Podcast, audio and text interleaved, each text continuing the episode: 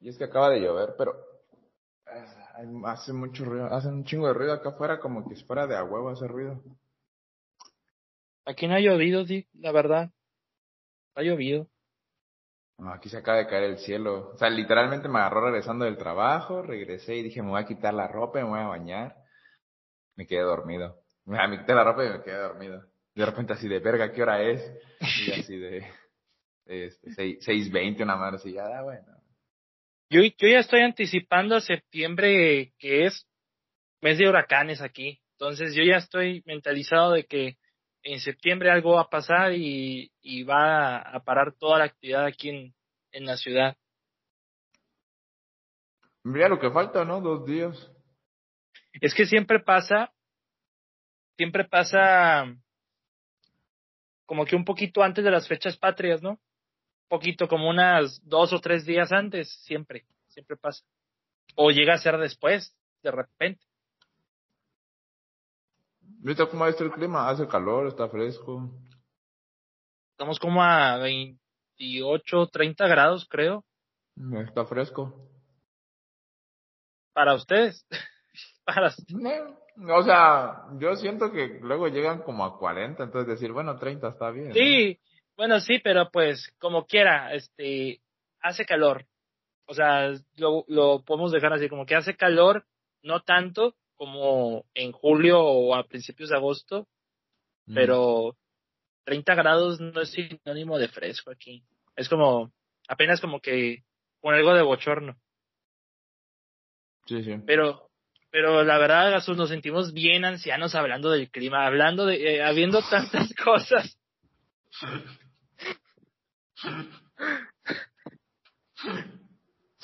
Sí soy, sí soy. Estoy comiendo un pan mientras hablamos. Estás comiendo un pan y te, falta el cafecito y dices, no, o sea...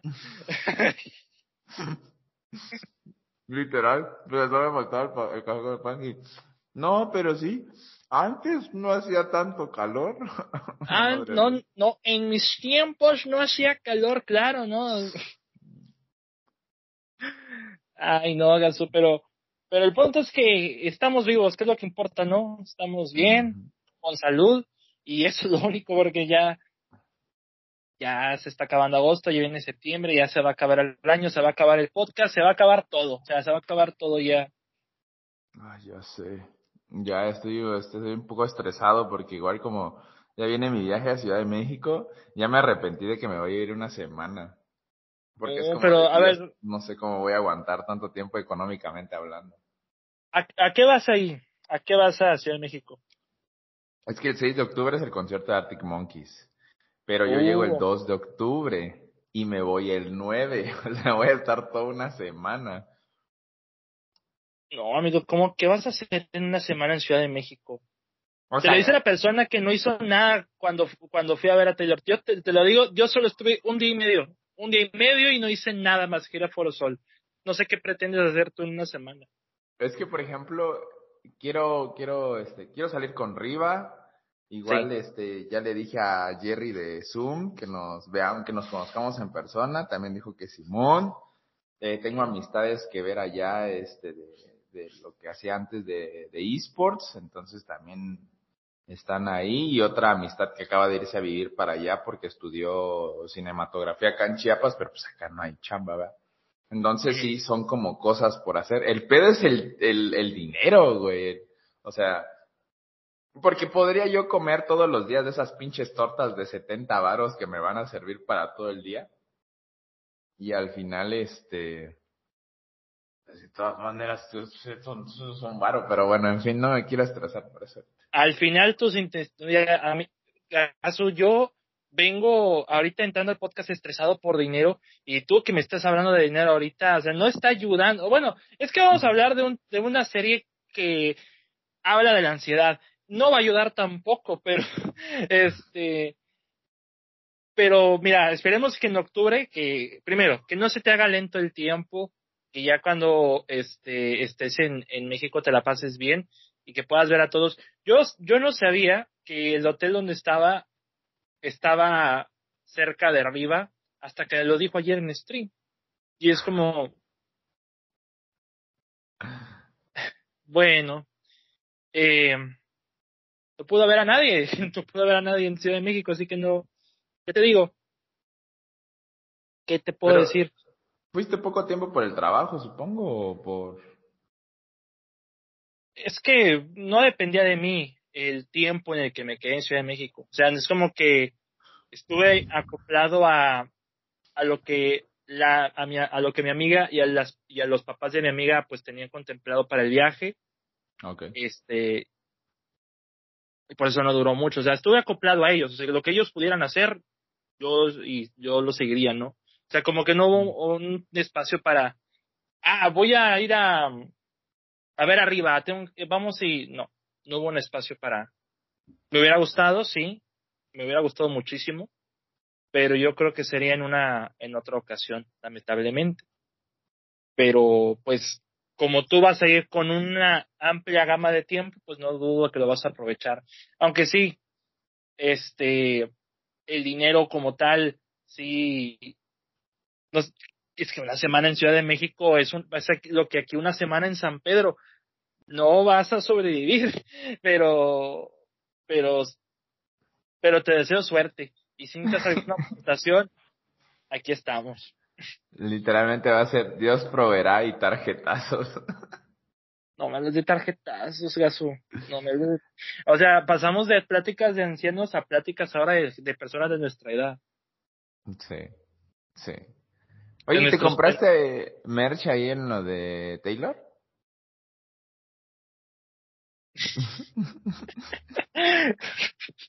Eso, mira, eso fue un buen giro, o sea, fue, fue muy bien, fue, fue, fue, fue muy bien. Como no lo están viendo en video, amigos, traigo una gorra. Yo la tenía de atrás.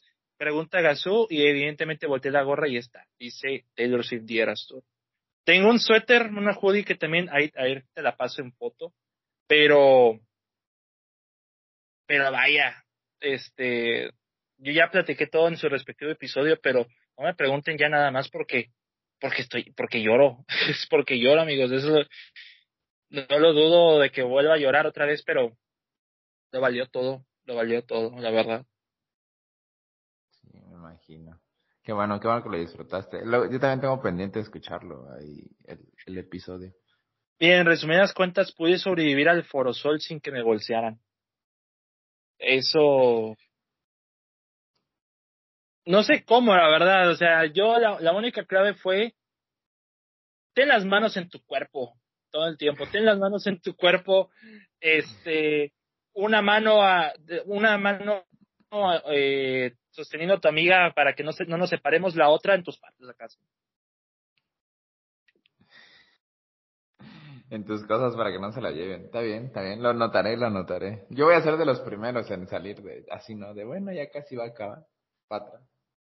No, es que eh, yo, yo salí ya cuando se acabó. O sea, yo estuve entre el montonal de gente. Yo no fui de esos que digo, ya se va a acabar y, y ya vámonos. No, yo me quedé hasta la última canción, hasta la última canción era la chida. Este, yo, yo sí le pegué al valiente en esta ocasión. Le pegué al valiente. Está bien, la, la verdad es que qué padre que lo hayas disfrutado. Eh, esto, se- lo- o sea, no he dejado de ver videos del, del de Eras Tour y la neta es que sí está muy chido todo lo que se montó y, y qué bueno que lo disfrutaste, qué bueno que lo pudiste vivir. Muchas Pero gracias. no me spoilees más porque tengo que escuchar todavía este episodio. No, es que pues son 40 minutos, o sea, su- o sea, hay más cosas que contar, o sea, aparte de lo que está en mi Instagram o en Twitter, es como que el, el 20% de todo lo que platiqué. O sea, porque todavía tengo videos guardados, pero en esos videos o, se mo- o me movía mucho de la euforia o se escuchaba mi voz al cantar y créanme, no quieren escuchar a David Cavazos cantar. No, no, no, no, por favor, no, no es nada bueno, no es nada bueno.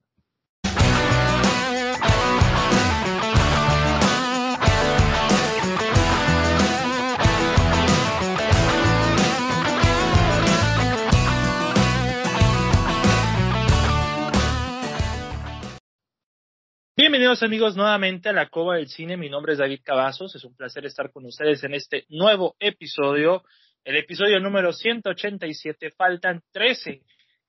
13 episodios para que el podcast de la Cueva del Cine se acabe. De manera definitiva, y que regrese. Así de, así de manera definitiva.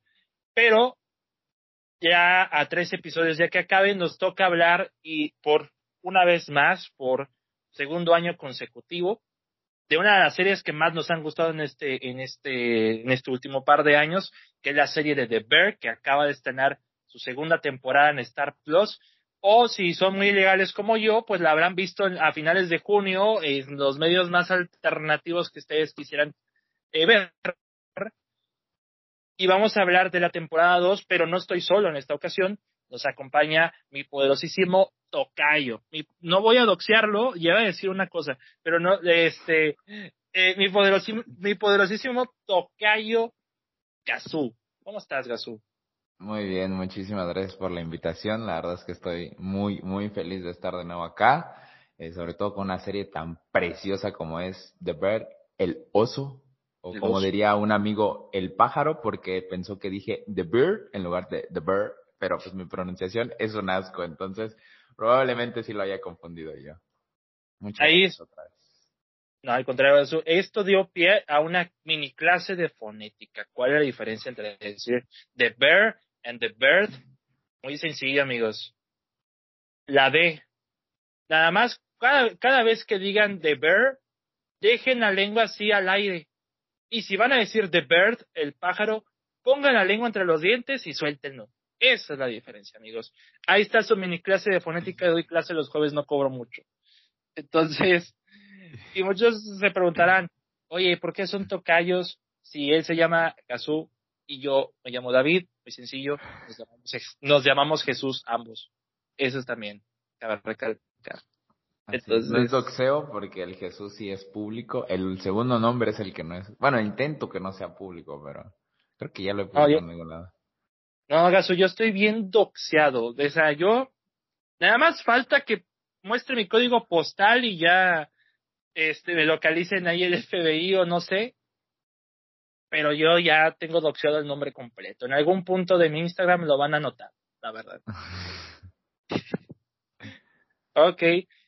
Gasú, de antemano, eh, esta es la segunda ocasión que está Gasú con nosotros después del final de su sesión. Aquí nos toca hablar nuevamente de una serie y qué buena opción para The Bear porque Gasú se hizo la, se hizo la chamba, le supo la de chambear y se aventó el maratón de The Bear de la segunda temporada. Y, sí, y también cabe recalcar, este episodio viene con spoilers. Este episodio es enteramente dedicado a los que vieron la segunda temporada y pues quieren saber nuestra opinión. Bueno, no es que quieran saber, porque pues nos, quiénes somos para que quieran, saber nuestra opinión, ¿no?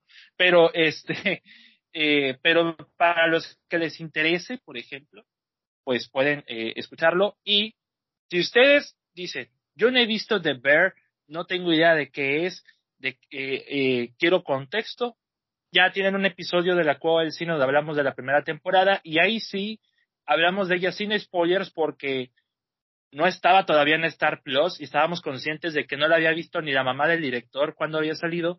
Así que ya ahora que The, Bear ya es la serie que es ahora, la serie tan reconocida que es ahora, sí tenemos la oportunidad de platicar de ella como se debe.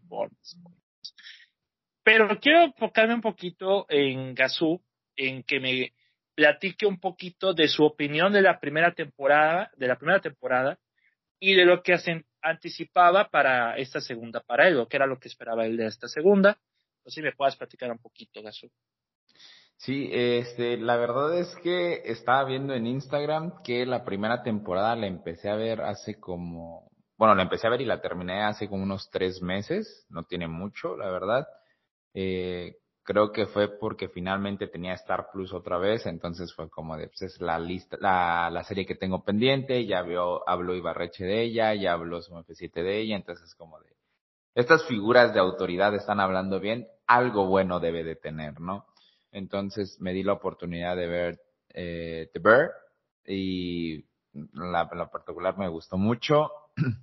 me gustó esta manera en la que transmiten el, el hecho de la cocina con, con la ansiedad, el estrés, o sea, yo, a mí me gusta cocinar, pero para nada es este, estar en un ambiente laboral así y, y lo sientes, lo vives, este, te transmite cada emoción, cada sentimiento, cada, cada, cada momento de estrés, de felicidad, o sea, es una serie muy, muy buena, la primera temporada, este, y yo para la segunda, ¿qué anticipaba? Pues la verdad, nada.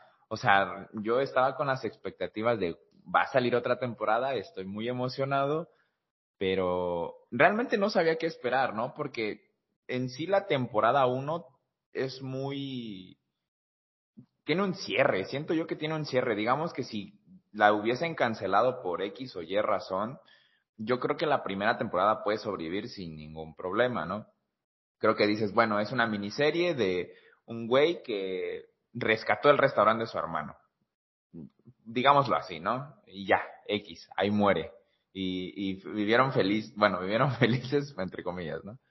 Entonces, para la segunda temporada, yo dije, no sé qué esperar. Este, voy a ser sincero, al principio no había entendido que iban a hacer un restaurante de cero. Yo creí que solo iban a hacer otro de sándwiches, pero con otro nombre. Entonces, este, para mí era, te digo, de esta segunda temporada era como de saber pues, qué sale, ¿no? A ver qué, qué se inventan. Y, y, y ya, o sea, creo que eso también ayudó mucho, tener expectativas nulas o bajas, digamos, de la segunda temporada, a pesar de que yo sabía de que se venía algo bastante bueno, ¿no? O sea, es como muy contradictorio lo que estoy diciendo, pero en mi cabeza tiene mucho sentido, se los apuesto. Es que sí te entiendo porque, mira, yo cuando vi la primera temporada, eh, yo no me basé en las opiniones de, de, otros para ver la serie. La verdad, de esa forma no me capturó la serie. Yo vi el póster, vi el póster y alguien dijo, es un Atlanta pero en la cocina. Y yo, ok. Eso leí, ¿no? Eso leí. No, no, no lo pongo a comparar porque Atlanta tiene cosas más directas, ¿no? Pero, pero es, es del mismo productor, se puede decir, de, este, de, de Atlanta. Yo dije, ok, suena bien. Este, y ya pues vi la, la primera temporada el año pasado, igual en medios alternativos, porque en el año pasado sí se tardaron mucho para sacarla en Star Plus. Yo me atrevo a decir que se tardaron unos cuatro meses. Aquí apenas se tardaron dos meses, ya es menos, no sé qué sea para la tercera, pero eh, a mí me había gustado mucho, me había gustado el concepto, me había gustado sus protagonistas, la forma en la que está manejada y pues es como una visión distinta del mundo de la cocina de la manera que podrías mezclar en un double feature la película de Boiling Point y, y la serie de The Bear juntas y ya tienes un double feature de estrés en la cocina, ¿no? Este, mis expectativas para la segunda temporada, yo solamente había escuchado una noticia antes de que se dieran los trailers, antes de que se dieran los pósters, que me gustó mucho que el póster tuviera casi el mismo estilo que el de la primera, solamente que ya con sus respectivas eh, variaciones. La única noticia que sabía era que Bob Odenkirk iba a estar en, en la segunda temporada.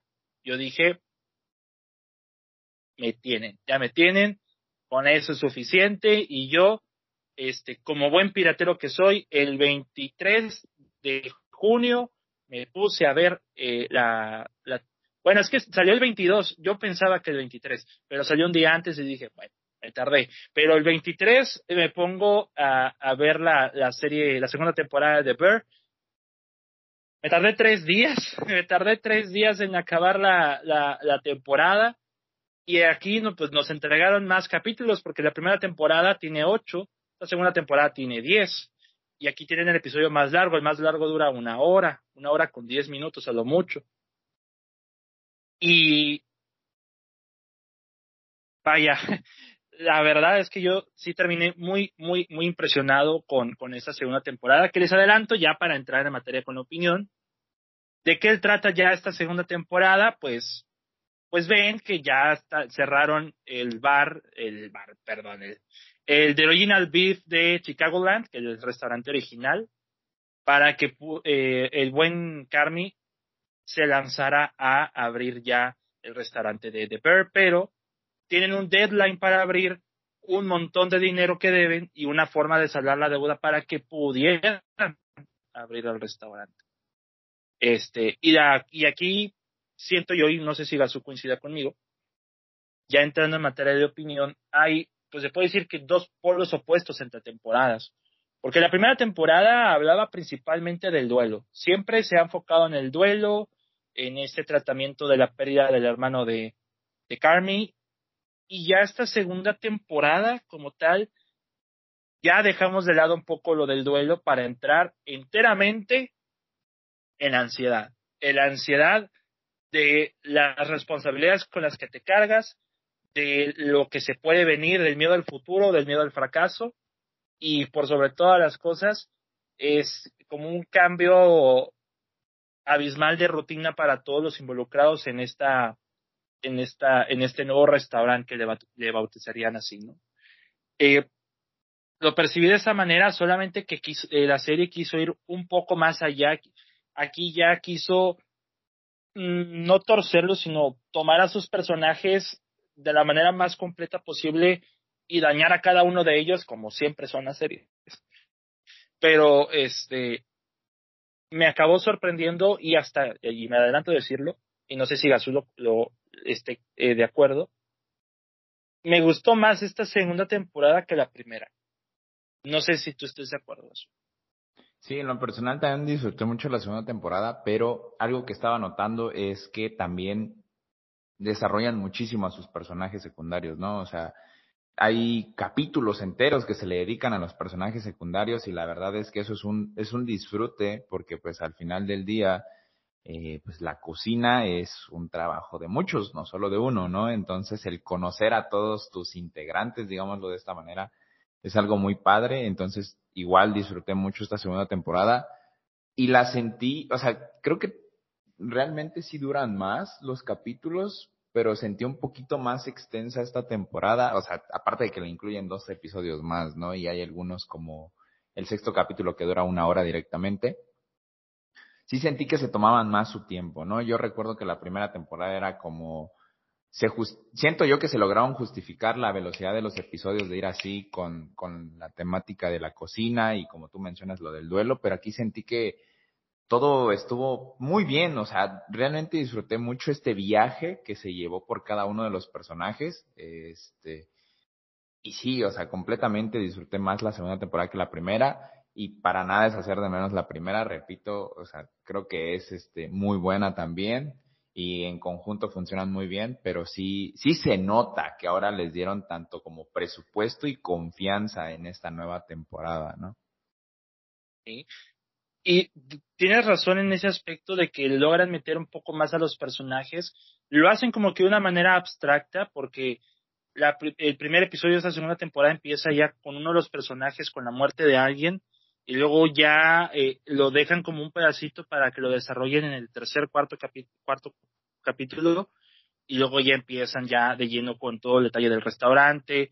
Este, y según, bueno, como tal, este, esto, esto está catalogado como una comedia, no una serie de comedia. Claro, si, si por comedia se refieren a torturar la psique del espectador, pues sí, esto es una comedia.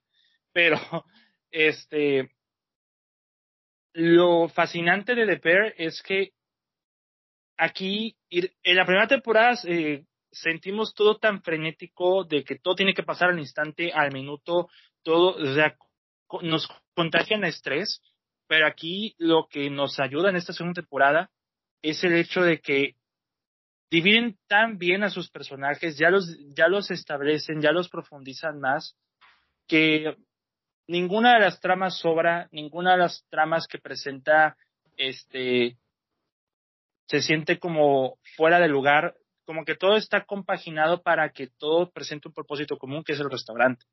Ah, y ya y vienen y viene una nueva historia para Carmi, eh, un, nueva una nueva faceta de Richie que para mí por ejemplo eh, en la primera temporada Richie se me hacía un personaje pues se puede decir que molesto. Obviamente lo vas entendiendo, lo vas comprendiendo y ves que pues estamos hablando de una persona dañada y aquí vemos todavía más, que es una, eh, que tiene esa faceta, sobre todo de superación, ¿no? Porque de eso también toca un poquito de esta temporada, superarse. O sea, no por de que, ah, cumple tus sueños y logra tus metas. No, o sea, tratar de salir de tus problemas y vivir de, lo que tienes a tu alrededor. Y me pareció algo bastante fascinante. Y no sé si eh, quieras abordar algún detalle que te llamó la atención de esta temporada o algo que se hubiera sentido distinto a la primera, Gasú.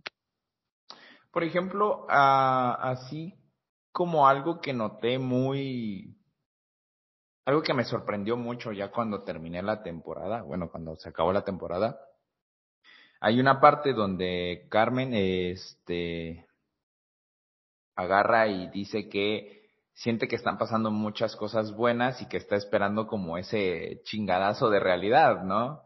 Entonces, eh, esto a mí me pareció muy curioso porque en el capítulo donde se le dedica al personaje que solo hace postres, que en este momento no me acuerdo su nombre, este, todo estaba yendo muy bien, todo estaba yendo muy, muy bien y de repente eh, encuentra a un, a un anciano que sufrió un accidente y lo tiene que levantar. Eh, yo pensé que algo malo le iba a pasar, que lo iban a acusar de, de que él y provocó el accidente o lo iban a asaltar o era una trampa o algo así, ¿no? Y no pasa nada, no pasa nada. O sea, literalmente el señor se levanta, le agradece y se va. Entonces, a mí me causa mucha gracia eso porque esta serie trata mucho de hacer las paces con sus personajes, o sea, trata de, de, o sea, de decir a cada uno de, de, de ellos así como de, güey, ya cierra un ciclo, necesitas cerrar un ciclo, necesitas cerrar un ciclo para empezar algo nuevo.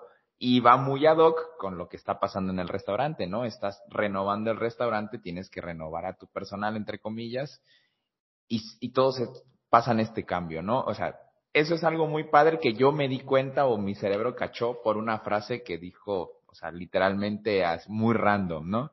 Así de, yo solo estoy esperando que pase lo peor. Y mi cerebro hizo pa y de repente dije, no, claro, la renovación del restaurante y la renovación de los personajes. O sea, mi cerebro hizo ahí un, un, un eh, ¿cómo es? Engranaje de 10, ¿no? Yo, y eso fue lo que más disfruté, el, el darme cuenta de eso, ¿no? Que este, estos personajes estaban logrando cerrar ciclos, excepto uno, ¿no? Que es el protagonista, ¿no? Que al contrario, en lugar de cerrarlos, eh, estaba abriendo más todavía el, el problema, ¿no? Creo que es, es algo que disfruté mucho de esta segunda temporada, sí, inmensamente, ¿no? Me, me sentí muy padre. Y los cameos, y los cameos los disfruté demasiado, cada uno de ellos. Duraban nada los cameos, pero yo estaba muy feliz. Este, ya dijimos que hay spoilers, entonces hay uno donde sale esta señora que se me acaba de ir su nombre. Olivia Colman. sí, Olivia Colman. Cuando la vi fue como de, ¿qué está pasando aquí? ¿Qué está pasando aquí? O sea, yo me quedé emocionadísimo. La señora sale cinco minutos en el episodio, nunca más vuelve a salir. Pero para mí, lo mejor de la segunda temporada. Precioso, gran escena, 10 de 10. Todos los Emmys a esa señora o sea, no sé, también fue algo que disfruté mucho. Ah, está el otro cameo también de este actor que es de los hermanos güeros, que no me hace su apellido. Pues eh, Alexander Skargar, ¿no?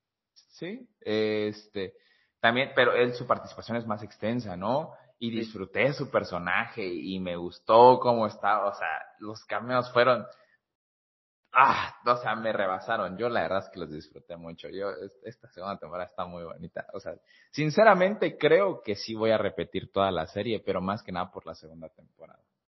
¿Sabes qué pasa también? Bueno, eh, ahorita que habla, hablas de, de, cameos, por ejemplo, el de Olivia Colman me gustó mucho y ahorita también quería decirte, eh, ahorita que estabas hablando de, del tercer capítulo y de lo que hablaste de Carmi, lo que me gustó mucho también es que los problemas de, de Carmi se convierten en nuestros problemas. Las ansiedades de Carmi también se convierten en nuestros problemas. Y justamente lo dices tú, que nosotros, a nosotros también nos pasa que cuando dices, están pasando muchas cosas buenas, que no puedo esperar a que salga algo mal y para sentirme normal, ¿no? Entonces, a mí me, yo me siento identificado con él. O sea, para mí hubo un momento en el que un día, en la mañana en el que dije, todo se me está juntando para que salga bien, todo me está juntando para que sale bien. Y qué raro, ¿no? Qué raro que esté pasando, ¿no? Qué, qué raro que eso esté sucediendo, como que no es lo mismo, ¿no?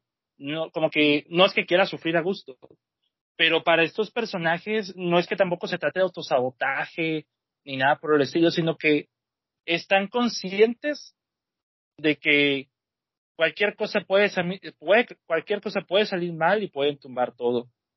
Y ahora entiendo los cameos. Olivia Colman, evidentemente es top 3 mejores cameos de la temporada, este, mejores participaciones. Pero el episodio 6 sí se lució, ¿eh? El episodio 6 sí se lució en cameos. Solamente hay uno que no me gusta. Es que no me gusta la actriz, no me, no me gusta. No me gusta Sarah Paulson. No me gusta Sarah Paulson, la verdad. Pero pues dije, bueno, lo voy a tolerar. Ahí está Jamie Lee Curtis, está Bob Odenkirk, está, está John Mulaney. Está bien, está bien. Puedo soportar un poco a, Sarah Paulson, ¿no? Pero ¿por qué no te gusta Sarah Paulson? ¿No te gusta cómo actúa? ¿Te, te, No, no, no, me gusta cómo actúa. Ya llevo un mal historial porque para mí siento que ella arruinó Glass y, y cuando salió esta serie de Ratchet, que es de la enfermera Ratchet de, ah. de One Flew of the Cuckoo's Nest, dije, esta no es, esta no es Ratchet. Perdónenme, esta no es Ratchet y pues también es como una versión más caricaturesca. Y yo digo, sí. a Sarah Paulson yo no me la creo. Yo no me la, yo no me trago a Sarah Paulson, la verdad. Pero ya es cuestión personal, ¿no? Pero pues por lo menos la puedo ahí como que tolerar un poco, pero pues el resto de los cameos sí, sí me gustan, la verdad. O sea, y es una agradable sorpresa, como que ya muchos actores ya saben perfectamente que The Bear tiene mucho potencial para, para como, como producto televisivo y pues que actores de ese calibre estén en un episodio, pero ¿qué, qué episodio? O sea, todavía me estoy debatiendo, porque tengo mis tres episodios favoritos de la temporada el sexto, el séptimo y el décimo. El sexto, séptimo, séptimo. Contigo, Gasú, no sé cuáles sean tus favoritos. A ver, es que uno de mis favoritos personalmente es el cuatro, que es cuando se va, este, Marcus se llama lo que estoy viendo ahorita, se va a aprender postres. También es el sexto y también es el séptimo. El décimo, o sea, está bueno, pero siento que tiene que estar bueno, ¿no? Es la conclusión de la temporada, entonces es, siento que es como que tenía que serlo. Entonces yo digo, mi favorito es el cuarto, el sexto y el séptimo. O sea, es que también el séptimo, sí. O sea, yo sé, desde, o sea, un capítulo anterior es el mayor drama del mundo y luego venimos al capítulo siete que es, no sé, la, un lavado de cara al personaje de, de, de Richie. Ah, no sé, es que Dios, qué buena es esta serie. No estamos, no siento que estamos profundizando en algo de algunos capítulos, pero quiero que se dé a entender o quede muy claro que esta segunda temporada realmente estuvo muy, muy buena. O sea, está muy buena. Es que Richie era un personaje que pues todos todo lo tachábamos de idiota, ¿no? Entonces, hasta que vemos que es una persona que ha cometido muchos errores, que intenta remediarlos, y ves el episodio 7, es que mira, estamos hablando todo de manera tan desacomodada como es tradición en este programa, ¿no? Pero, pero, este, hablar de deber de, de esta segunda temporada es hablar de esos tres episodios, porque esos tres episodios lo son todo, lo son todo en esta temporada. Ahí conjuntan a sus personajes. Entendemos por qué Carmi es como es, entendemos por qué las dinámicas son como son, pero el episodio 7 es como ese granito que dices, ah, puedo, ser, puedo ser feliz por un rato. Sí, es como una ah, dosis de Ted Lasso, ¿sabes? Pero, una pregunta, Gasu, a todo esto. ¿Tú te spoileaste algo esta temporada? Lo único que me spoileé fue a Richie cantando Taylor Swift. Gracias, TikTok. Gracias, te agradezco mucho, TikTok. Seguro que no fue por mí. Este, probablemente, probablemente. Este, y el, ¿cómo se llama?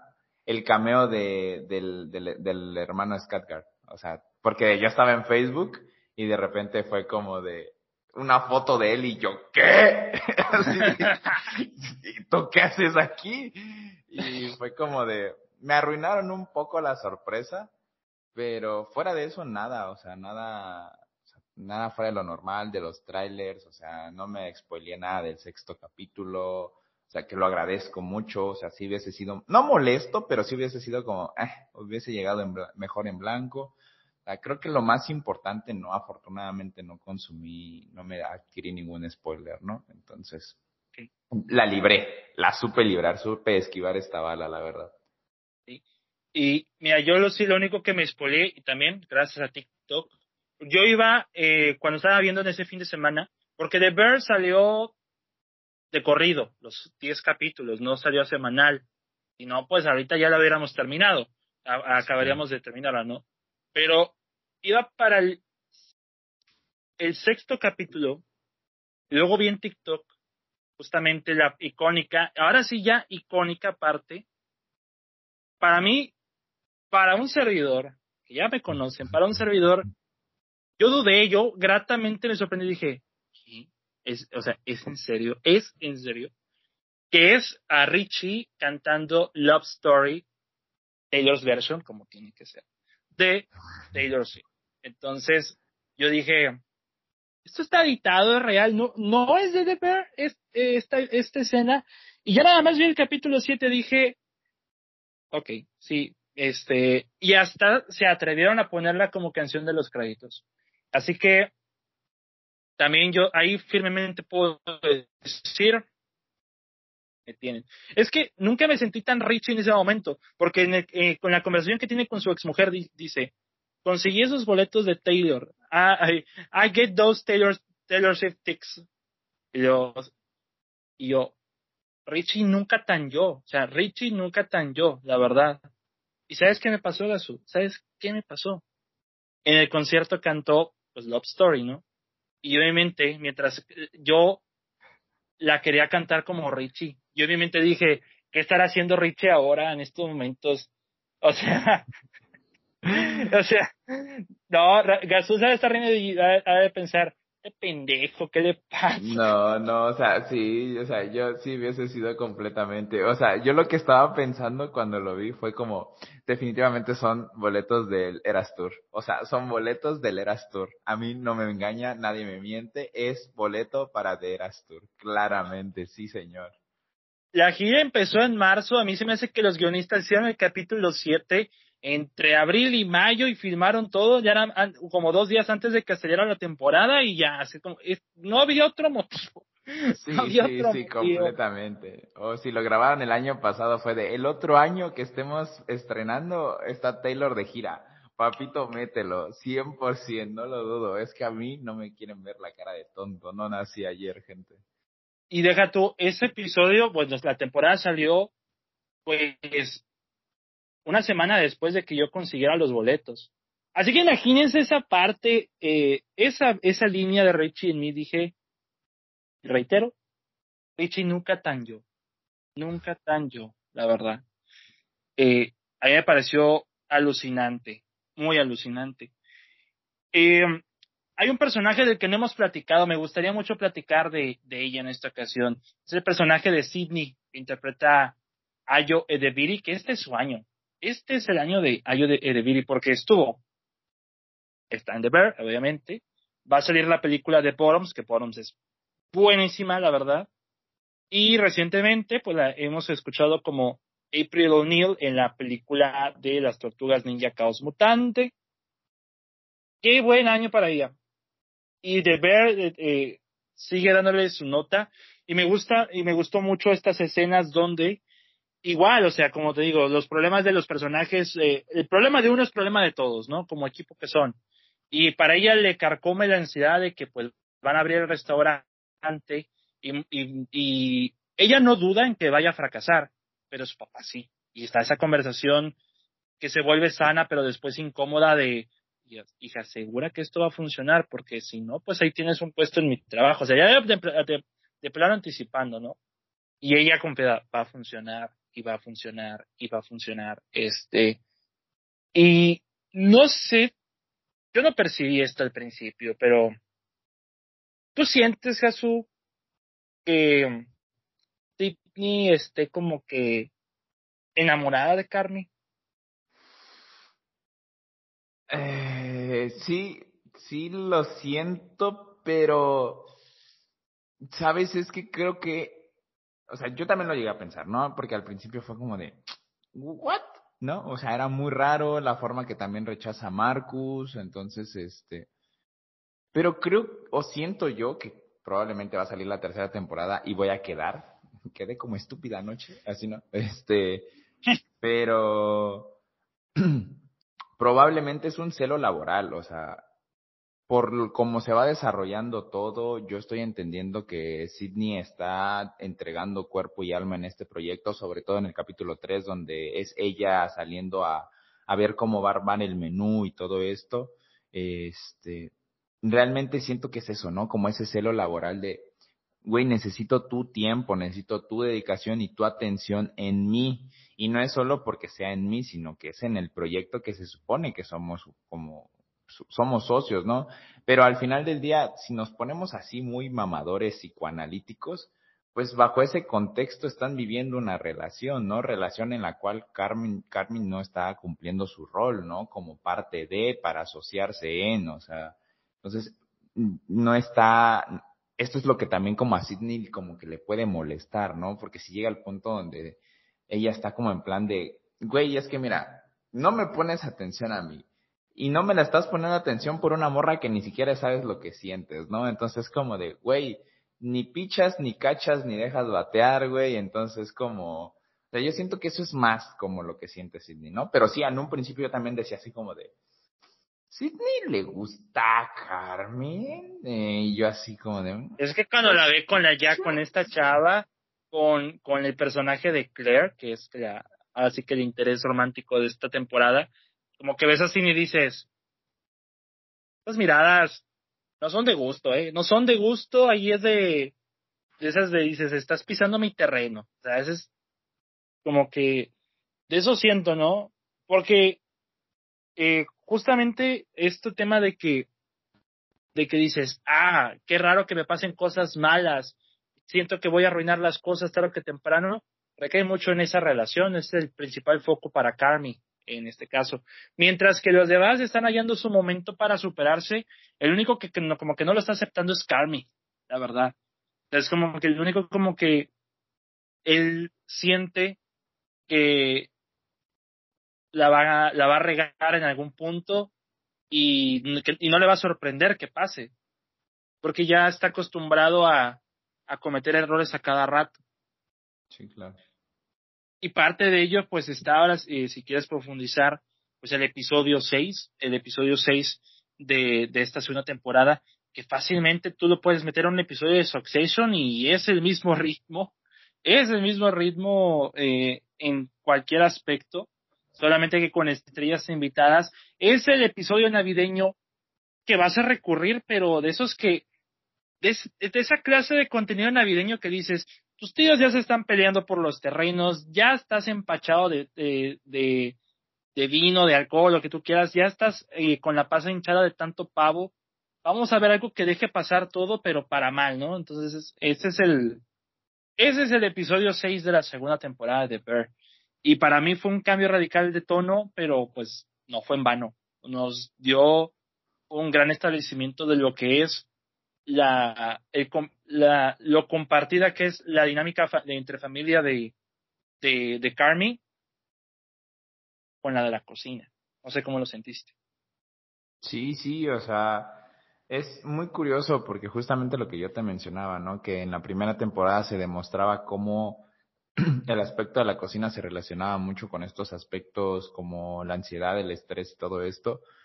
Aquí lo llevan a la cotidianidad, ¿sabes? O sea, no solamente en un restaurante profesional vas a encontrar ese estrés, esos gritos, ese necesito que muevas las cosas, o sea, también en el día a día, ¿no? En la cocina, en casa, con tu familia, en lo personal sí me emocioné mucho cuando vi a Jamie Lee Curtis, que cuando salió esta señora en cámara fue como de what?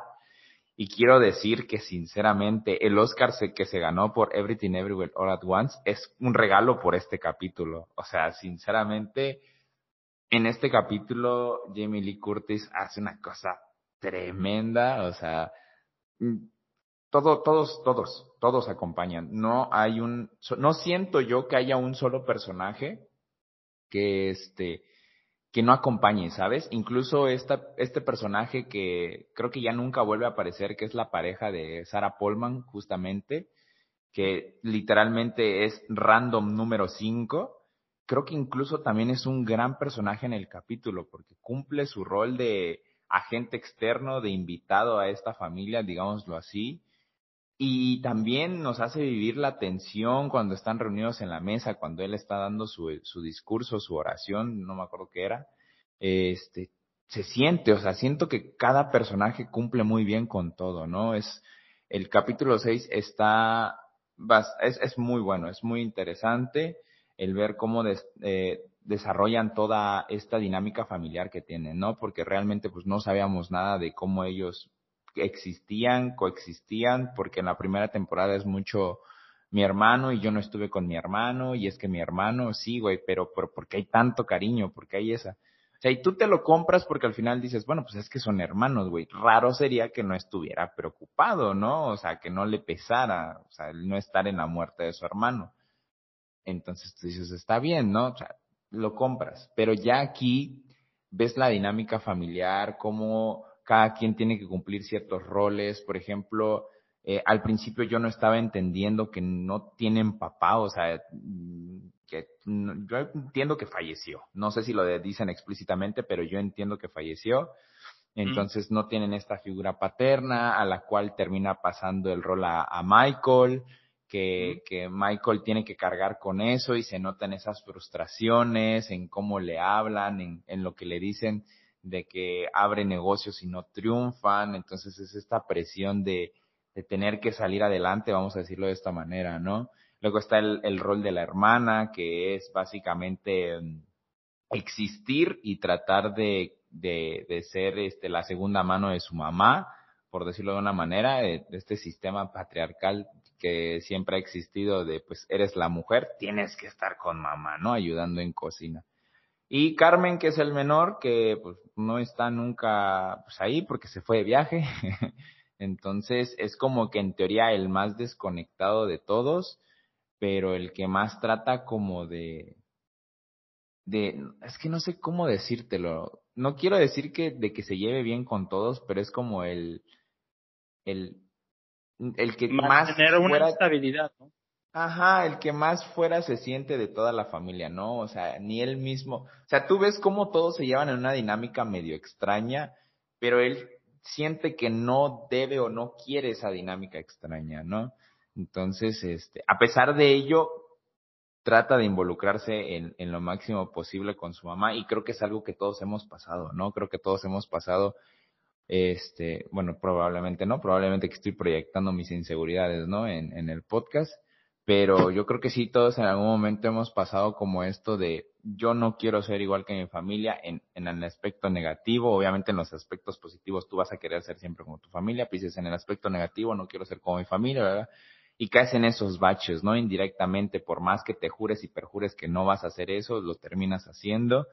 Y, y es muy curioso ver cómo funciona el personaje de Donna, la mamá, este, a estas alturas de, del programa, porque pues en el episodio, en la temporada 1, en el episodio 7 ya tuviste a Donna en el personaje de, de Carmen, este, cuando le da este brote, ¿no? Entonces tú dices, güey, es que está repitiendo esos patrones de los que probablemente no le gustarían, ¿no? Y en lo personal, yo sí quedé de güey, o sea, sí soy, sí soy, este, donde dices, eh, pues sí, ¿no? Por más que tú juras y perjuras que no vas a hacer así, pues terminas repitiendo ciertos patrones así, ¿no? Entonces, ¿qué más del episodio 6? a ver, yo te diría, yo te diría que yo sí tardé en reconocer a Jimmy Lee Curtis.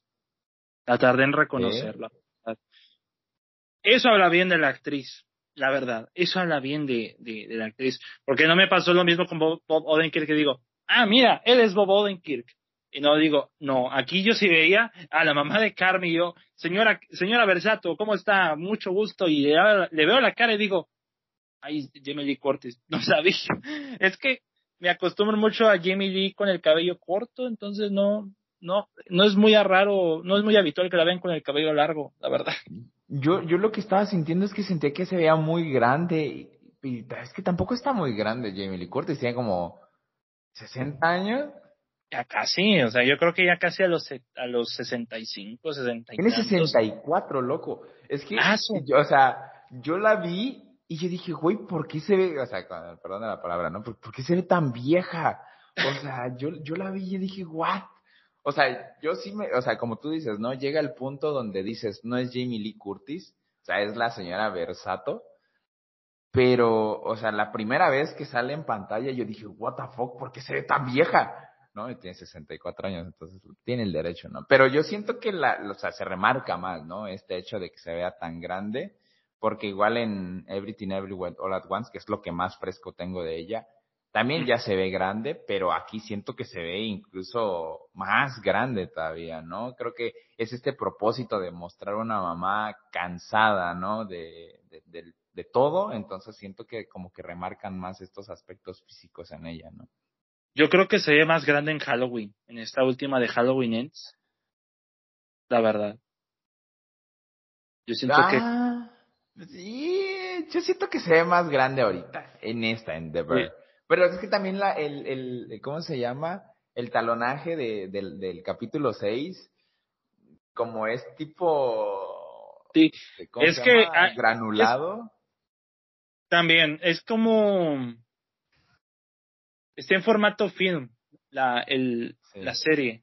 En formato, no te diría 35 milímetros, yo creo que sí, pero en formato film este, está. Entonces, como que le hacen denotar más. Pero claro, en un episodio como ese, tú sales como 20 arrugas por segundo. O sea, ahí sí está cardíaco. Y, y mira, el tenedor, la escena del tenedor en el capítulo 6 es solamente una, una muestra, una muestra de, de cuán reduccionista puede ser una escena para que marques una tensión simplemente con un objeto, pero con ese, con ese objeto tú pones eh, en antelación cuál es el conflicto entre los dos, entre John Bernhard y, Bob Odenkirk, y a las pruebas me remito, hicieron un edit haciendo de eso el intro de Succession. Entonces, sí, eh, lo vi, también lo vi. Qué genios, qué genios, qué genios hicieron eso el episodio 6, irónicamente, eh, no es en la cocina de, de, de Original Beef o Chicagoland, pero sí es en la, en la cocina de los Versato y te das cuenta de cuál es la dinámica tan, ahora sí que tan destruida de los Versato hasta que el personaje de Sarah Paulson dice, Carmi, sal de aquí. No te quedes aquí, sal. Haz lo que tengas que hacer, pero sal. Y hablando de actores que tardé en reconocer, yo tardé en reconocer a, Jamie Lee Curtis, ¿no? Pero en la primera temporada, yo no lo reconocí, yo no sabía que el chef, que era jefe de Carmi en el restaurante de Nueva York, era Joel McHale de Community. Yo no tenía ni la más remota idea. Y ahí está Gazú poniéndose a buscar. Sí, sí, ahorita me agarraste en curva. Sí. No, no es cierto. No es cierto. Sí, Gazú, no te diste cuenta, Yo también me tardé. No, para nada. Para. Ah, claro. Es que se veía muy distinto. Yo dije, pues, ¿quién es este? Pero no, tenía más pelo y no lo tenía parado como, como en Community. Mira, estoy reproduciendo el capítulo 10 nada más para llegar a la escena donde se supone que lo está viendo. Yo creo que el 2. Ah, pero esa es, la segunda temporada, ¿no? Sí, pero eh, eh, hay una parte donde se supone que en su cabeza está sentado. Sí, sale al final, ¿no? Pero en la primera temporada está Carmen cocinando en la, en la cocina del restaurante de, Nueva York y, es, y este nada más le está soltando puras mentadas al oído y yo dije, es John McHale. Es, o sea, yo no lo reconocí. Es cierto. Entonces él no lo había reconocido. O sea, para nada pasó en mi cabeza. O sea, no. Es totalmente diferente con barba. O sea, con barba y con el cabello así, ahora sí que peinado, no con, como por cospín como siempre lo lleva. O sea, amigos, quisiera que pagaran por ver la cara de Gazú de la sorpresa. Sí, o sea, es que ah, para mí, es que, por ejemplo, en el capítulo 6 justamente pues presentan a la ex esposa de Richie y sale esta actriz que pues, pues, es la de Community, ¿no? Y yo me quedé de, ¿what? O sea, yo muy feliz, ¿no? Gillian Jacobs, de hecho, sí, cierto, es Gillian Jacobs, ¿verdad? Entonces sí, a este güey está, eh, el creador Christopher Stoller reunió a los community y dijo, y yo no soy fan de community, no lo he terminado, la verdad, pero sí ubico a Joel McHale de muchos lados.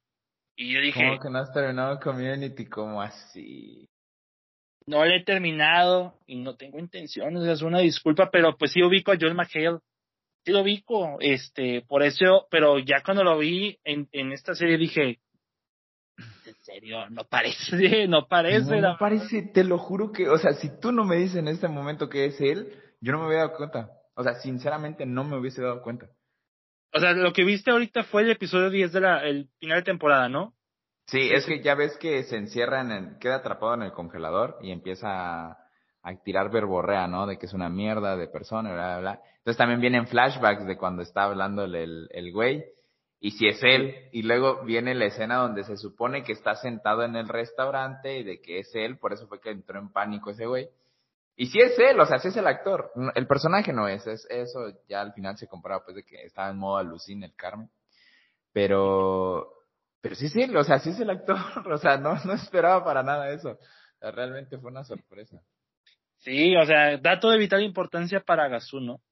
Este, hablando de cameos, pero es que es un contraste. ¿Sabes por qué me gustó mucho el episodio 10? No porque sea el final de temporada, sino porque como que hace un poquito de, de no lo llamaría homenaje, pero sí como que toma la estructura del episodio 7 de la primera temporada y durante los primeros 10 minutos lo traslada a, a lo que ya es cuando abren el restaurante eh, de Bear y es, ok, la estación, orden, gira la cámara, sale al, al restaurante, se pasea por, la, por, por los comensales, vuelven a meterse a la cocina, vuelve a girar y así se va, y se va con un, ahora sí que un buen plano secuencia que puede estar truqueado, pero sí está como que un poco utilizando la estructura del, eh, del 1 por 7, ¿no?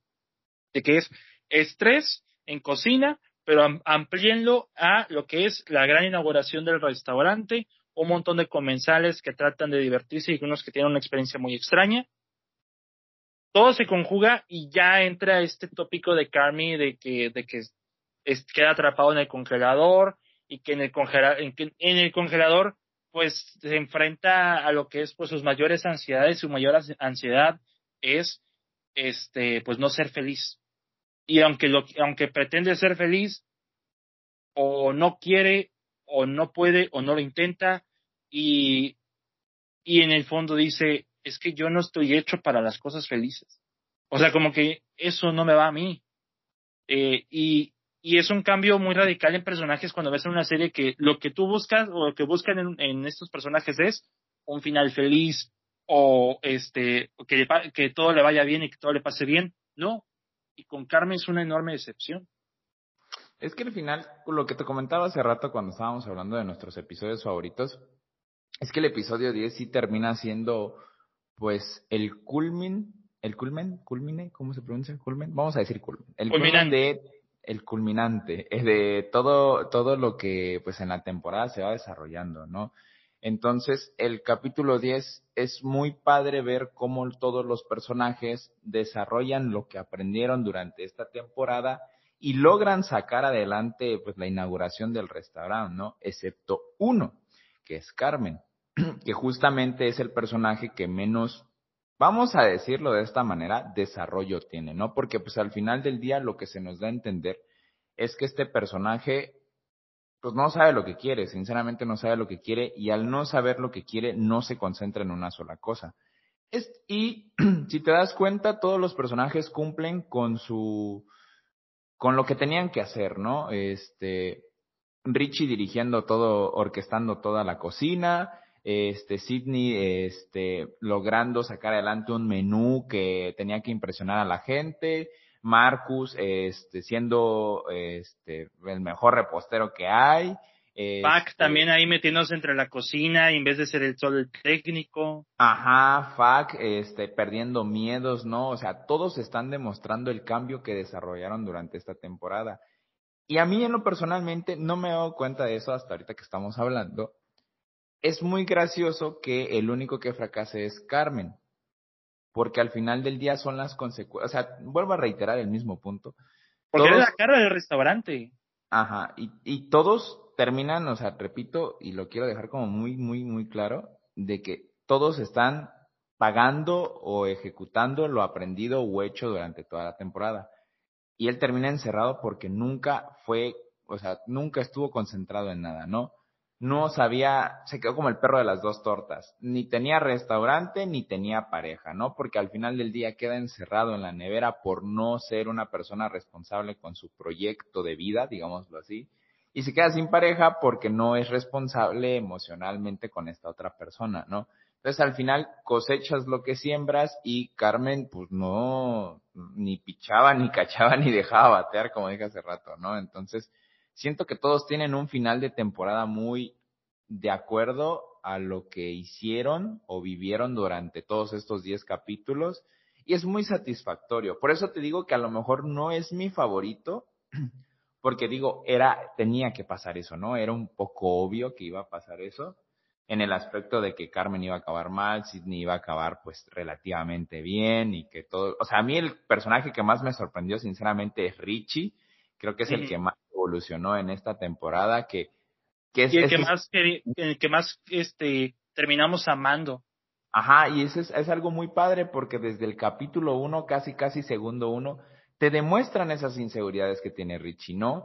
Y al final las termina perdiendo todas porque superó esos miedos, tanto mentales como todo, ¿no? Entonces es algo que a mí en lo personal disfruté mucho. Entonces pues digo que tal vez el capítulo 10 no es mi favorito, pero cumple, ¿no? Cumple con todo lo que se va estableciendo en la temporada y todos acaban donde tienen que acabar, ¿no? Este, y, y así, ¿no? No sé tú qué pienses en general de, del capítulo 10, que es el, el culmen de, de la temporada, de, de esta segunda temporada.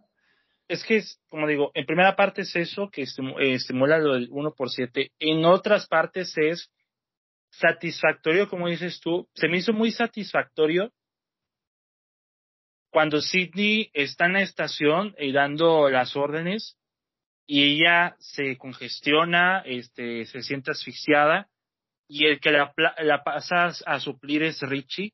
Y tengamos de contexto que estos dos siempre estaban peleando. Durante todas las series no paraban de pelear. Entonces, ver eso de que Sidney está en problemas y llega Richie a ayudarla, dices, mira, no te preocupes, yo me encargo. Y él ya se pone en su modo de empezar a dirigir, de decir station y todos se paran y, y se ponen a trabajar. Me hizo algo muy bueno porque, pues, como lo dices tú, de algún modo u otro, pues todos aprendieron. Sugar, este, también ahí eh, trató de, como que no solamente enderezar lo, lo financiero, sino también tener cierta cohesión entre y mezclarse entre todo el equipo de cocineros. Pac también, a pesar de que es solamente un puro técnico, eh, Sidney haciendo lo suyo más que nada para mantener el orden también este, ante la adversidad. Y, y Carmen pues por andar de noviero, ahora sí que por andar de jugándole al novio, pues también se concentra en esto otro. Y ya cuando necesitaba del apoyo de su pareja, te enfoca en el restaurante solamente y ya como que hasta es como un karma, ¿no? Porque pasa esto de que va Carmi, va con va con ella, no se hablan, este, ella intenta ir a saludarlo, no puede, descuida mucho a Claire en ese capítulo por el restaurante. Hasta que espiritualmente hablando le dice el restaurante, pues ella soy yo, güey. Y por eso se queda, se, queda encerrado. Y el momento que me quebró, que es, seguramente es un momento muy predecible, pero la ejecución está tan bien lograda, ¿no? Esa es la parte donde Carmen ya eh, se queda pegada a la puerta y dicen, es que yo no estoy hecho para las cosas felices. Yo no estoy hecho para ella. Yo no, yo, yo no merezco esto. Y ya nada más suena la, la voz de, de Carmen, digo, de Claire, que dice, entiendo. Y Carmen ya se sorprende y dices, no, no, no. Claire, no, espera, no, espera. Y se va. Era de Chile, era de Chile. Yo no, era bromita, era bromita. Bromita, este, bromita. y luego ya empieza, llega Richie y está este, esta secuencia donde está dividida en dos, separadas por la puerta, donde ambos intentan discutir. Que estoy segurísimo que está improvisado. Estoy segurísimo que está improvisado por los dos, porque esa dinámica entre los dos, sin tener que verse a la cara, nada más escucharse, está verdaderamente impresionante. O sea, mis respetos o sea, en estos Emmys retrasados que ni deberían celebrarse porque pues estamos en huelga, este, tanto para guionistas y actores, pero este, Jeremy Allen White, este, pasó de ser el chico weirdo de las series, este, gringas, a ser ya prácticamente no solamente el sex symbol de la cocina, un sex symbol de, también de la comedia depresiva y de la televisión actual. Hay un dato que no sabía, Razu. Yo no sabía este dato. El actor que hace de Fuck, Matthew Matheson, no solamente actúa y ha producido la serie y ha también eh, colaborado en guion con la serie, también cocina. Y en YouTube hace los sándwiches de bebé. Entonces, eh, no veas los videos de eso si tienes mucha hambre. Es el único consejo que te doy. No voy a ver hoy los videos, de acuerdo. No, no veas, por favor. Es que también ¿Cómo le vendes a alguien la serie de Bear? a alguien que, que no consume tantas series. Porque yo se lo intenté explicar a mi papá y dije, ah, es sobre un, un vato que tiene un restaurante de sándwiches. ¿Qué es lo que se le viene a la mente con sándwiches? No, pues uno de jamón con queso eh, y, y, ya, o sea, pero no. O sea, ¿cómo le vendo, puedo vender a alguien la serie de The Bear y por eso están estos dos episodios? Eh, es que es algo muy, muy curioso porque como tú lo mencionaste hace rato, yo siento que la segunda temporada ni siquiera es una comedia, siento que es más un drama, pero no tengo mis apuntes acá cerca, ¿verdad? Pero yo recuerdo que había una manera de justificar el género. Porque sí, o sea, es, es muy dramática esta segunda temporada, ¿no? Siento que son más los momentos donde reflexionas y analizas de lo que estás riéndote, ¿no? O sea, no sé, o sea, eh, a esto va a tema de, de cómo vendes esta serie, ¿no? Yo realmente no sé cómo vendería la serie, porque la primera temporada sí te la puedo vender como ah, pues una comedia, güey, este, comedia negra, vamos a decirlo de esa manera, de un güey que le heredan un restaurante y no sabe qué hacer. Punto. Ni siquiera voy a decir que es cocinero y que es el gran chef y la... No, o sea, es un güey que hereda un restaurante y no sabe qué hacer hasta suena cagado. Dices, no manches, ¿cómo de un restaurante y no sabe qué hacer, no? Lo puedes vender así, ¿no? Como un talazo, un talazo, pero de la cocina. Ajá, ah, exacto. Pero sin las risas ni el good feeling, solamente el que no sabe qué pedo, ¿no? Sí, es, es, no, es, es este, ay, Dios mío, me va, me, va a, me va a pegar mi profe, pero es que no sé dónde están mis apuntes, ¿no? Es que hay exactamente un, un es, es, no me acuerdo cómo se llama, Ah, tragicomedia, trágico, no, no es tragicomedia. Es una dramedy, es una dramedy esta madre. Entonces, una dramedia. Pero sí tiene algo de comedia esa una temporada, o sea, una comedia muy sencilla, ¿no? Porque ya es esta parte donde están haciendo reparaciones y Richie tiene un palo de escoba y le pega al techo y pues el techo se desmorona y evidentemente te saca todas las carcajadas. Sí, igual en el primer episodio cuando está desmontando no sé qué cosa de como si fuera un, uno de, de, de, televisión que le dice, sí, no necesito ayuda, y, y lo tira. O sea, así era más fácil, ¿no? Ese tipo de cosas sí están muy, muy como, Oye, se mantienen ahí, ¿eh? Por, eh, por cierto, antes de que se me vaya la idea, quiero este, desarrollar que en el episodio 3, cuando Sidney va a probar nuevos alimentos, hay una parte donde queda viendo edificios y empieza a imaginar comida quiero contar esta anécdota antes que se me vaya y, este porque la, la ex, el, ¿cómo es? la expareja de mi excuñado era arquitecto pero cuando él cocinaba o sea, hacía unos sándwiches, hacía unas cosas increíble, ¿eh? O sea, realmente cuando yo vi ese, ese, ese momento de ese capítulo donde está Sidney viendo los edificios, imaginando comida, yo dije, güey, es que eso es lo que hacía esta persona, o sea, literalmente cuando veía la comida, él lo, lo, lo organizaba de tal manera, o sea, que me parece impresionante y cómo al final del día todos los conocimientos están separados por una delgada línea, ¿no? De, de, de cómo puedes transportar la arquitectura a la cocina y la cocina a la arquitectura, ¿no? Eso es algo increíble y eso es algo que quería mencionar porque vino a mi mente ahorita y dije, si no lo menciono ahorita, se me va a ir como un pájaro con la jaula abierta, la verdad. Algo que vi distinto de la primera temporada a la segunda es la fotografía y los movimientos de cámara. No sé, porque la esta segunda temporada como que se ha encargado un poco más de lucir a Chicago. Y no es para menos porque el creador de la serie, Christopher Storer, es de Chicago. Entonces, este, pero hacen estas cosas extrañas como los movimientos de cámara, este, con estos, este, estas secuencias de establecimiento de qué lugar están. Y como que gira la cámara y se hinca, y se hinca, y se hinca, como si quisieran hacer la vuelta completa y demás. Eh, como que quisieron hacer, y lo hacen constantemente, ¿no? Hasta en la, en la, en la canción de Love Story también la hacen, ¿no? Eh, también quiero destacar muchísimo, porque no he parado de escucharlo desde, eh, desde que empezó la temporada, el soundtrack. Qué bárbaro con el soundtrack de esta segunda temporada. Ahí está en Spotify toda la playlist. Es que definitivamente la serie en todo aspecto tiene más presupuesto. O sea, por ejemplo, tú lo mencionabas que se ve diferente. Yo siento en lo personal que también influye mucho el presupuesto. O sea, en la primera temporada es como, pues a ver qué sale, ¿no? Esta serie de acá. Pero es que en la segunda, con los cameos, con las nuevas tomas que hacen, el, el nuevo talonaje que tienen, este, Usar a Taylor Swift de canción no es barato, amigos, no, no es barato, claro.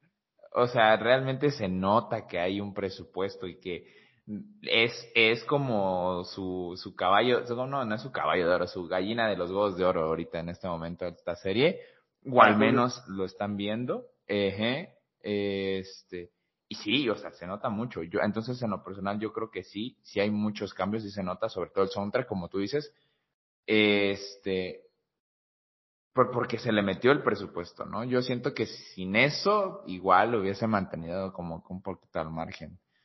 Pero yo creo que más fue un plus, digo, amigo, ya eres exitoso, pero quiero que seas más exitoso y ten, te doy todo esto, ten lo que quieras, por favor, hazlas, pero sigue dando calidad y, la da. sí, claro, mi chaborruco interior salió cuando eh, sonó ECDC en el décimo capítulo, o en el noveno, ya no me acuerdo cuál es. Aquí es el noveno. El noveno. Ajá. También. cuando ya van a abrir y es como de, sí, estoy dentro, ¿no? Entonces sí, se, se nota mucho que hay muchas no, cosas. pero el primer episodio, la primera canción es eh, The Show Goes On de Bruce Hornsby. Yo la empecé a escuchar y ya quería empezar a llorar. Dije, ya vamos a empezar de ver, ya, ya vamos a empezar con las, con las depresiones. Y luego termina la temporada con la, esta canción de Half World Away de Rem que dices, puede ser que me van a dejar así, con, con llamar a tres terapeutas distintos y evidentemente, pues tienes, este, tienes Love Story, ¿no? Que Love Story, eh, Love Story de Taylor Swift es una canción plenamente de cuando conoces a alguien y te enamoras. Ese es el, ese es el punto, ¿no? Pero nunca lo tomé como de, de perspectiva una canción para sanar. Jamás pensé que la, la usaríamos para una canción para sanar hasta que vi a Richie. Y yo lo pasé a replicar. Pero ya viendo a la güera enfrente, así como que, ¿qué estaría pensando Richie en estos momentos?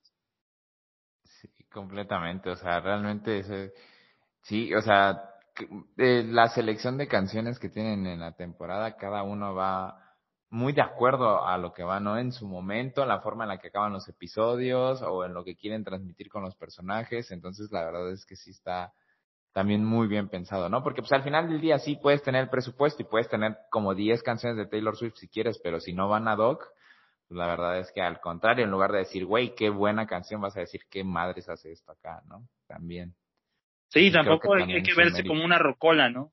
Sí, sí, claro, ¿no? Entonces, no es como aquí Guardianes de la Galaxia que dice, vamos a tirar. O sea, no, no estoy diciendo que sea un soundtrack, sino, pero sí de repente dices, a la madre, ¿cómo se ve que hay para tirar canciones de a madre, ¿no? Entonces, sí.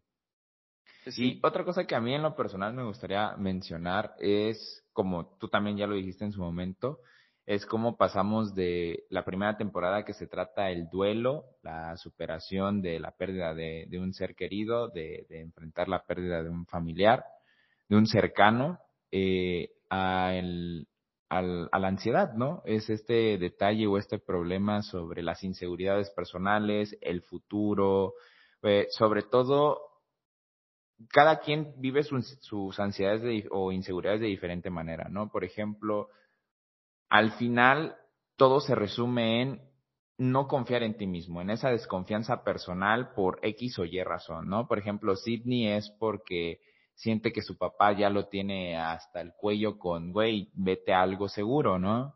Con Carmen, que este, su mamá le decía básicamente que era un pinche fracasado, ¿no? Este, con Richie, que él mismo sentía que no había hecho nada en su vida y que todo lo que había intentado le salía mal este, con Marcus, que su mamá está mal, entonces no sabe qué hacer con ese aspecto, ¿no? Que su inseguridad al final del día es, es un tercero, o sea, creo que es como la, el menos afectado, digámoslo así, entre comillas, pero no es como por minorizar su problema, ¿no? Y este, y al final eso, ¿no? Esta segunda temporada siento yo que se resume a un cree en ti, ¿sabes? O sea, tampoco la serie te está diciendo, güey, sal, cómprate dos departamentos, renta uno y vive en el otro. Pero sí es como de, güey, aprende a entender cuáles son tus capacidades y pues sal adelante, ¿no? O sea, tampoco te sobrecargues de negatividad, o sea, la serie no es como que agarra y te diga, mira, papito, ven, la vida es perfecta y lo vamos a hacer y lo vamos a sacar adelante, no, sino que siento que te dice, güey, este, todos traemos mierda, güey, pero pues tampoco te ahogues en un vaso de agua, güey. Lo que pueda salir va a salir y si no, pues ni pedo, ¿no? Y eso también se refleja en el capítulo 3, ¿no? Cuando Sidney va y conoce a todas estas personas que lo están apoyando para hacer el nuevo menú y le dicen, güey, o sea, si tu restaurante triunfa, qué chido, y si no, pues, ¿para qué te asocias, no? Hasta eso le dicen, ¿no? Y luego en un capítulo más adelante, una de las que les dijo eso, su restaurante cierra, ¿no? Entonces, son como los temas generales que va tocando la, la serie, ¿no? Este, que podríamos decir temporada 1 duelo, temporada 2 ansiedad, la temporada 3 no sé qué vaya a ser, sinceramente, pero este, me gusta, me gusta eso, o sea, realmente siento que me gustaría ver otra vez la serie, darle una segunda, tercera, cuarta vista para aclarar más ciertas ideas de ver cómo se desarrolla en ese aspecto pero es muy agradable de ver cómo siguen tocando el tema de, de Mike en, en, dentro de la serie, pero ya no como algo de verga, es que se murió Mike, ¿no? O sea, sino que también ya no, ya se nota que ya atravesaron esa fase, ¿no? De que ya acabó el duelo. Entonces que ya lo que sigue y lo que sigue es ahora el nuevo miedo, ¿no? El, el, el miedo hacia el futuro, ¿no? Algo que creo que hoy día la mayoría de todos tenemos ese miedo al qué va a pasar el día de mañana, el tiempo que estoy invirtiendo, si está bien en lo que viene o estoy perdiendo mi tiempo, estoy perdiendo mi dinero, todo ese tipo de cosas, ¿no? Creo que es algo que, como tú mencionaste y mencionamos en, en la intro, ¿no? Este, es algo que cualquiera puede sentir, ¿no? Con cualquiera puedes conectar. Y eso es otra cosa muy agradable de, de esta serie, ¿no? Porque al final del día no solo es la cocina, sino es el cómo somos como individuos, ¿no? Eso es algo que yo considero muy bonito de, de esta serie. Y es una familia, ya ahí automáticamente es una familia, por más que se griten, por más que te digan shut the fuck up o algo, y, como tú quieras, este, de ver nos enseña mucho y, y, y, es que es un contraste, ¿no?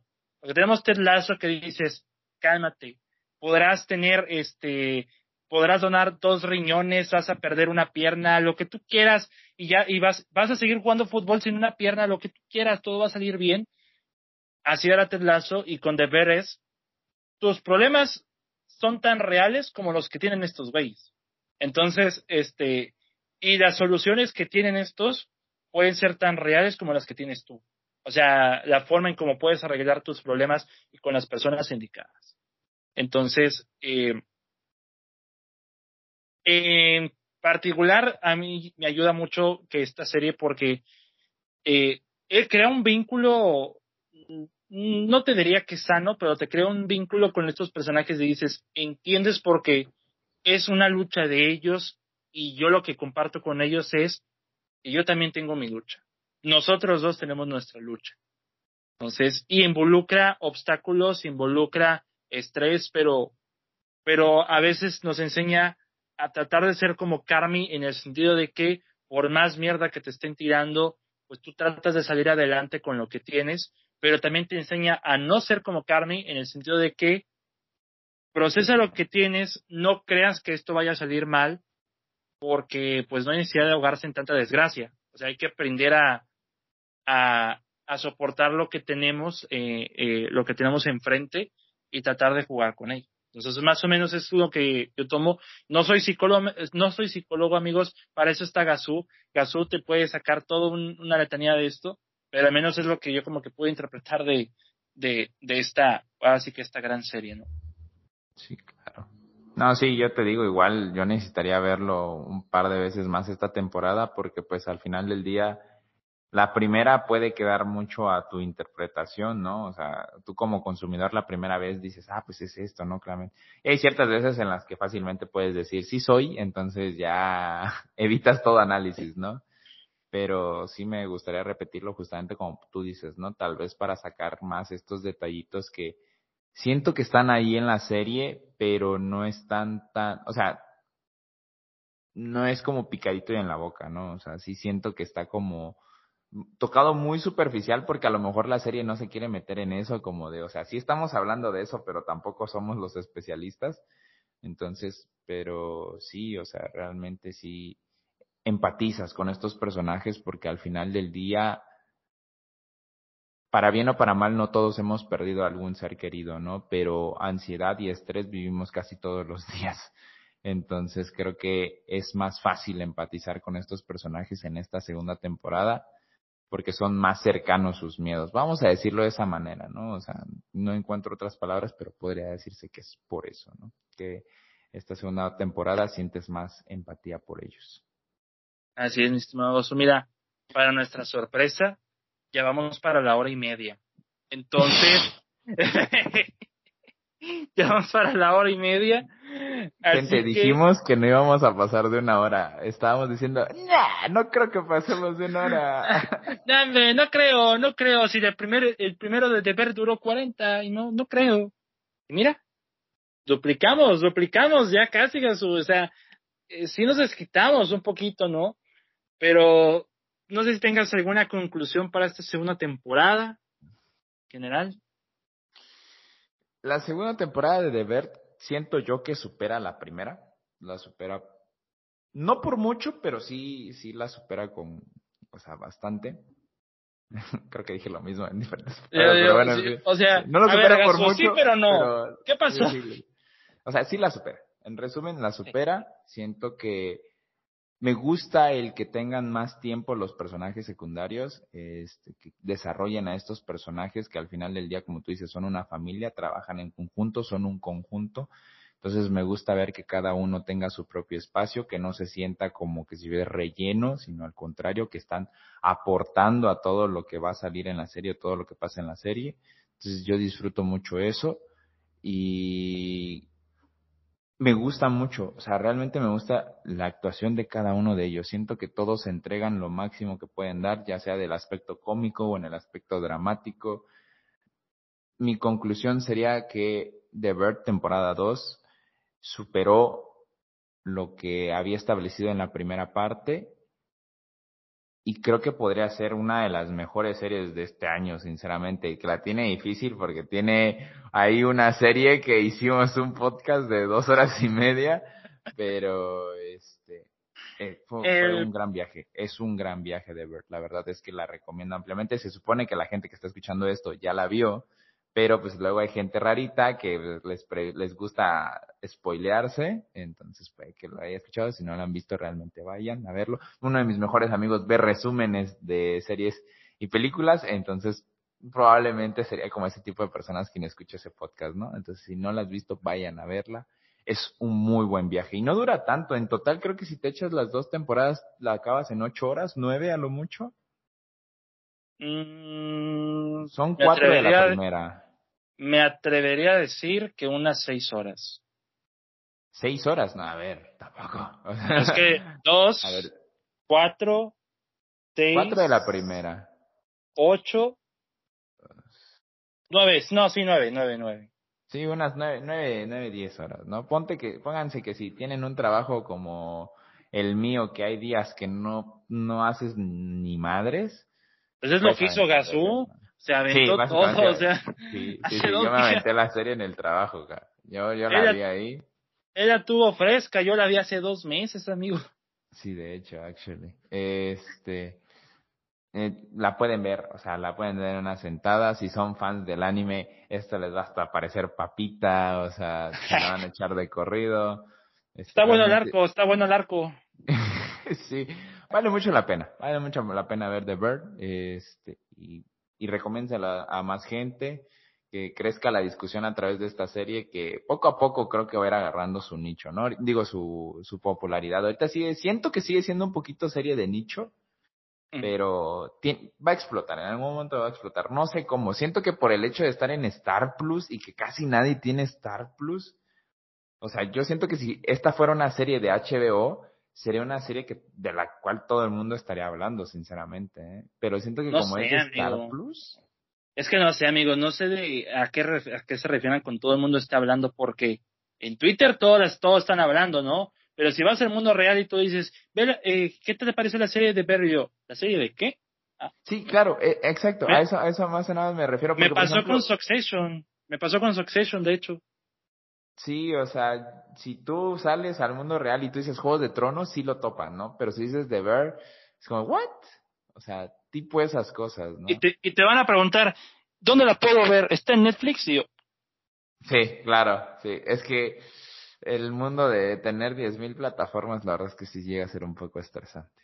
Pero bueno. Y mira, yo como conclusión voy a decir todo lo que dijo Gazú, pero por dos.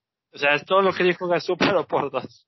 Es que la verdad, ¿para qué repetirnos, no? O sea, eh, para mí sí, es una enorme mejora, y no tenía que mejorar, ¿verdad? Pero sí supera mucho a la, a la primera temporada, ahondan más en los personajes, ya unifican todas sus dinámicas, vemos una evolución en cada uno de ellos, excepto en su protagonista, que es con el que evidentemente van a trabajar más.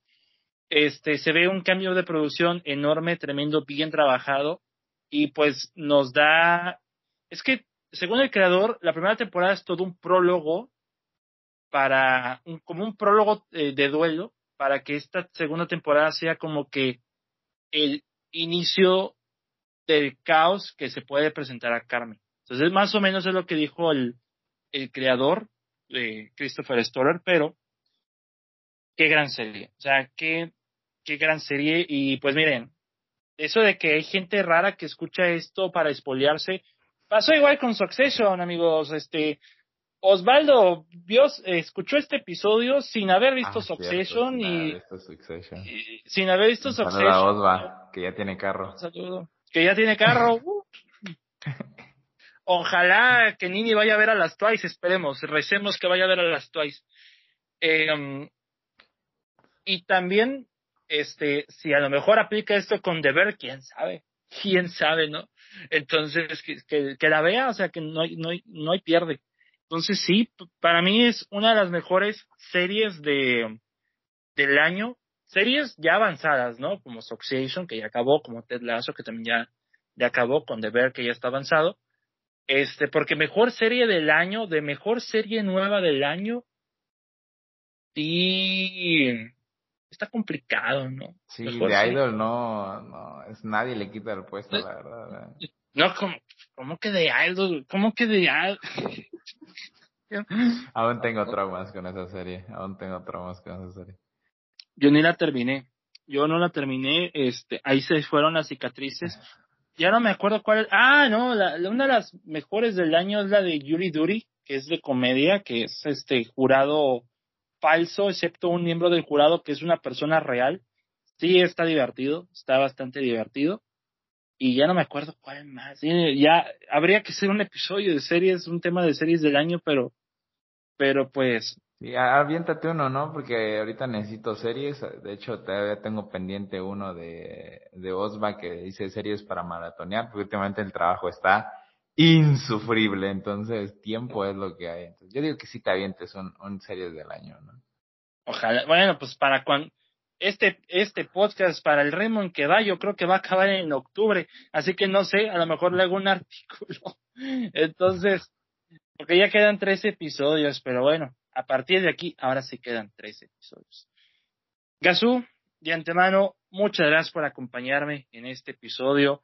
Llegamos a la hora y media, Gazú, llegamos a la hora y media, entonces, este, qué cosas, ¿no? Qué cosas. Entonces, eh, mira, hay episodios más largos con dos personas. El más largo con dos personas es de dos horas veinte.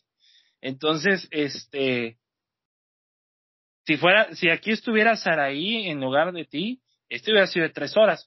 Pero, este, eh, ya, conozco a Saraí, pero pues la verdad que gustazo tenerte para, para este episodio y, pues de los 13 que quedan, pues esperemos que no sea el, el último. Eh, y muchas gracias, te agradezco mucho. La verdad es que, este, sí, espero igual yo que de los 13 que quedan no sea el último. Este, estoy muy feliz de haber estado acá. Realmente me motivé a ver la serie justamente porque iba a venir. Si no, sinceramente, yo creo que la hubiese visto como en diciembre, una cosa así por más hype. tuve que, ponerlo al pedo, tuve que ponerlo al pedo de la sucia. ¿Qué? Ya sabemos que yo le anticipé.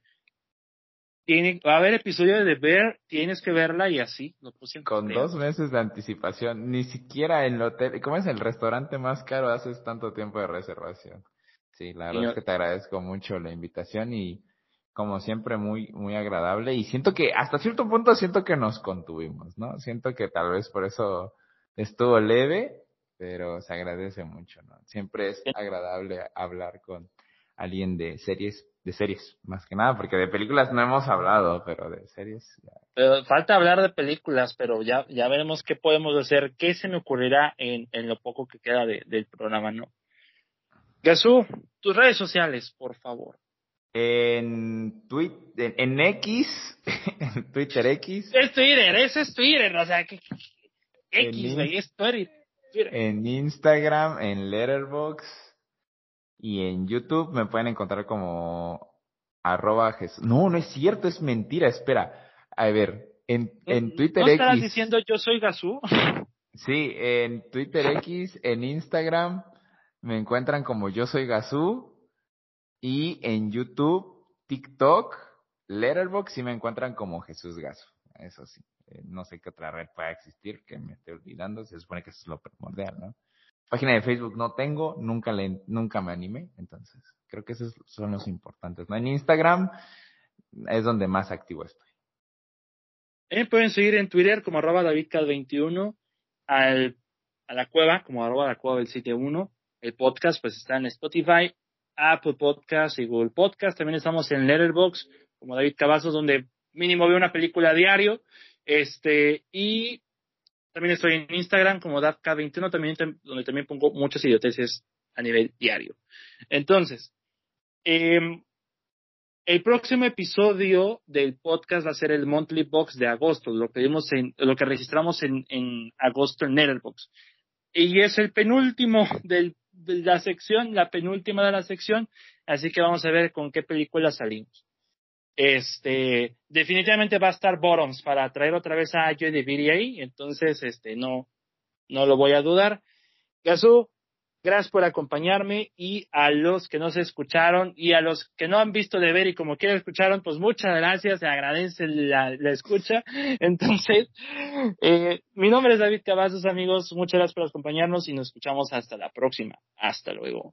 Bye. Bye.